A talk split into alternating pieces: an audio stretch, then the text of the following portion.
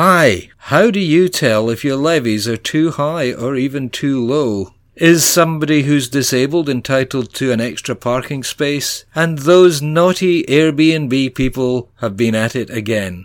This is the Flat Chat Wrap.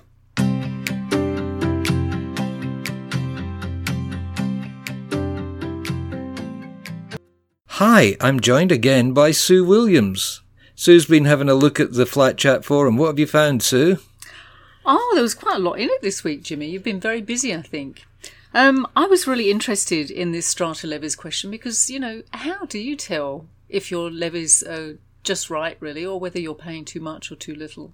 Right. Well, okay. Um, the very simple answer to that is if you are getting enough money coming into the general account to pay all the bills, then your levies are about right. Um, that should account for also for putting some money aside for maintenance in the future. However, the question is, are the bills correct? Are you paying too much for maintenance of your lifts and, and things like that? Are you paying money for things, for services that you're not actually getting? Um, in some cases, you might even be paying the members of your committee.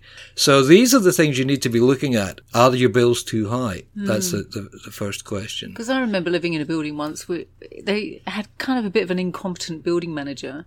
And every time um, a light bulb went in a common area, he called in the electrician to change it where any normal person would have changed it themselves, really. So it was costing an enormous amount of money. Yeah, absolutely. And you've got things like, you know, these some of these contracts for maintenance are just so inflated, especially if in the early days of the building, the developer who's, you know, sold the flats and is telling everybody, "Oh, I've got this really good service lined up. They're terrific people. They're going to look after you." And all it is is just a bunch of their mates. But you know, you you certain different buildings are going to cost different amounts. Because often in in the case of a new building, most things are under warranty anyway, aren't they? Really, so it shouldn't really require much maintenance. That's right. Although you should, you do have to plan ahead. You do have to create a ten year, uh, what they used to call a sinking fund plan, now called a maintenance fund plan. Um, but you know, you, if you've got a small number of apartments in your building and a large number of of lifts, for instance, a lot of hotel conversions have that a building that was once a hotel or a commercial office will generally have more lifts than a building that was designed for residential purposes.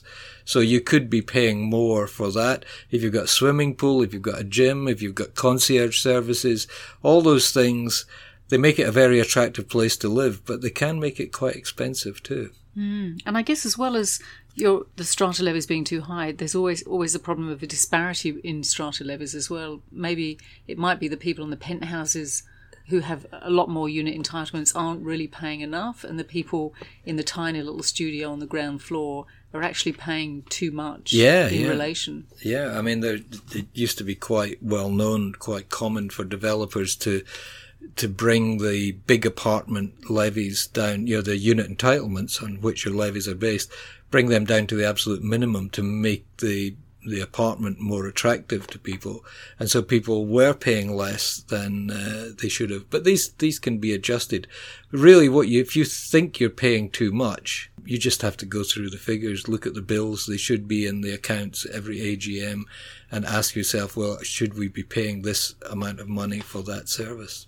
And there are experts who come in, aren't there? I mean, I know some strata managers have expertise in this as well, who can look at the strata plan and work out whether the unit entitlements are distributed fairly too. Yeah, and this is something that uh, our old friend Victor Dominello should really be getting into. He wants everybody to be able to to calculate, you know, and, and, sort of point at somewhere on a on a spreadsheet and say that is where my building is and this is what we should be paying. And it really is long overdue that people should be able to say if you're in a building that's got so many apartments, it's got so many lifts, it's got a swimming pool or not, it's got a gym or not, it's got a building manager, you know, this is what you should expect to pay. Um, we do it for everything else. You know, you, you want to buy a washing machine, you go online and find out what's the best one for the mm. price. Basically, you get what you pay for. And I, I lived in a building once where the building manager decided that he was going to save money by cutting back on the cleaning. And he did save money by cutting back on the cleaning, but the building was filthy within a month. so, you know, mm. like I say, you get what you pay for.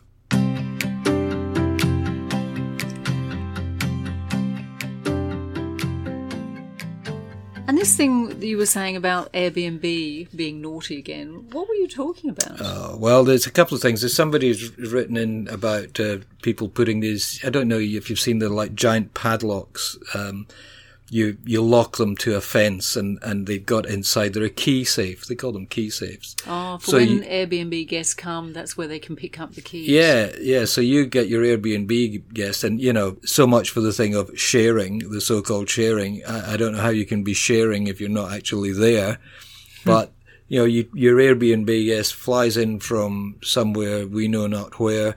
You you've never met them. Certainly, your neighbours have never met them. And to get into the apartment, they they're given the code for this giant padlock key safe. And we've had a couple of uh, interesting posts from people who have been dealing with these key safes in um, quite inventive ways. Oh, really. goodness. Do tell. Well, I, I, say they've been dealing with it in inventive ways. In one building, they uh, took the key safe off common property, which they were perfectly entitled yeah, to do. It shouldn't be on common property, should it? No, definitely not without permission. And um, the tenants who were subletting on Airbnb superglued the locks of the building open so oh that their so that their Airbnb guests could get into the building unhindered. That's terrible. Well, it's shocking. But, you know, this is the kind of people you're dealing with. They really don't care about their neighbours. Um, they don't mm. care about the community. All they're interested in is making money. And now Airbnb is attacking Yasmin Catley, the, uh, the opposition spokesperson for fair trading um, because she has said that she wants a register of uh, short-term letting properties.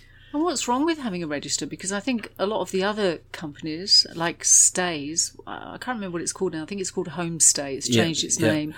Lots of those other short-term letting companies say yes, we'd like a register to try and kind of make it much more run much more effectively. People know where the apartments are, and if there's any problems, they can they can sort them out. So why would Airbnb not like it? Because then people would know how many Airbnb properties there were, and all the Airbnb properties that are in buildings where they shouldn't be, um, where they're doing it against the bylaws, would suddenly be exposed and all the people who are making money on Airbnb and, and the other short-term letting things would suddenly have to start paying tax and things like that. Ah. Uh, because oh, I guess you know the people who are doing Airbnb responsibly and you know within the rules. I mean, yeah. we've got nothing against them, obviously, and they're probably paying tax and everything's fine. But I guess if we force them to sign a register, this would really force out the bad ones, wouldn't it? Well, when it happened in Los Angeles, the listings went down by a half the, across Ooh, the city. That's a lot, isn't it? That's a lot,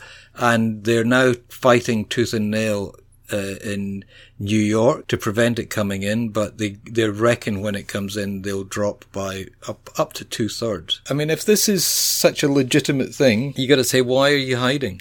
What are you hiding? Why are you not letting people know what's going on? We have to register everything else in our lives so that the fire department knows how many people are likely to be in a building and things like that. Or, you know, if you've got a building that's been taken over by short-term lets, then the fire department can come along and say, hang on, you've got too many people who don't know the building. You need to upgrade your fire services. Mm. What's the problem with that? Well, we know what the problem is. It's all about money and they make too much of it and they would lose too much. It's as simple as that. No, let's hope they see a bit of sense soon. well, I don't think they see sense until they're forced to see sense. Okay. That's what tends to happen.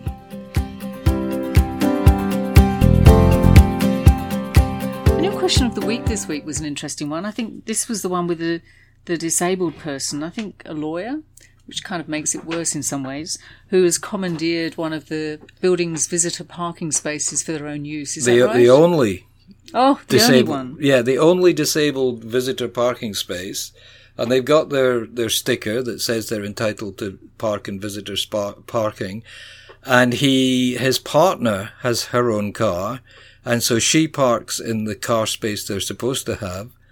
And he parks in the disabled parking space and threatens, as, as lawyers tend to do, I'm afraid, threatens that he's going to take them to the Supreme Court or the European Court of Human Justice or whatever, um, on uh, because the owners corporation is saying that you're not entitled to parking, visitors parking, whether it's disabled or not. I mean, my suggestion was, well, offer them the disabled parking space in exchange for their space, but then the building wouldn't have a disabled parking space. Mm. So, you know, it's, it's tricky. And it's playing with people's emotions. Nobody wants to be tough on somebody who's disabled. The person who wrote to us said that they could see no signs of disability.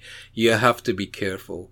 There are Sure. disabilities that are not obvious. You can't just say, oh, I saw that person jogging to the bus and they can't be disabled. There could be something that requires them to have that parking space. But even so, you can't just take over the one and only disabled No. visitor parking space in the building just because you've got a wee blue sticker. Absolutely, because there may be other disabled people who need to use that, that space. It's, Absolutely, you know, it sounds like an it- abusive process. Abs- yeah, totally, totally, and and uh, it's surprising from someone from the legal profession, don't you think?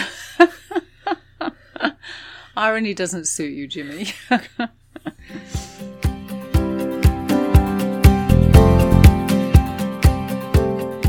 and I see you have a, a vote going on at the moment for the, the good guys in Strata and the bad guys, Yeah, the the- saints and sinners. The heroes and villains. Um, Yes, we've been calling for nominations.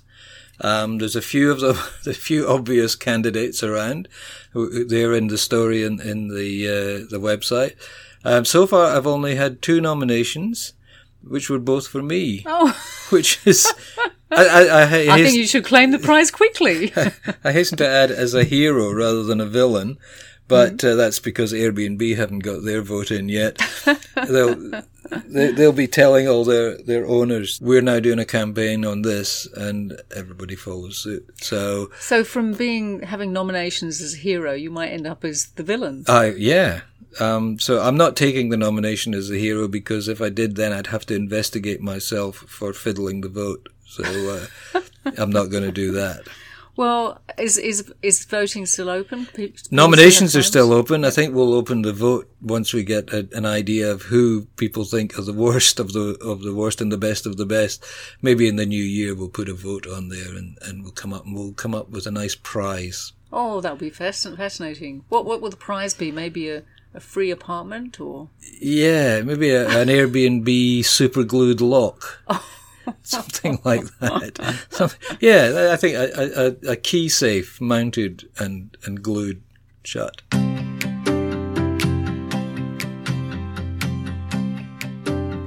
Well, that's all for the Flat Chat wrap for this week. Thanks again to Sue for coming in and having a chat with us. And thanks, Jimmy, for having me here. Yeah, you're very welcome. It's always great to see you and it's always great to chat to our listeners. I hope you've enjoyed it. I'll talk to you again soon.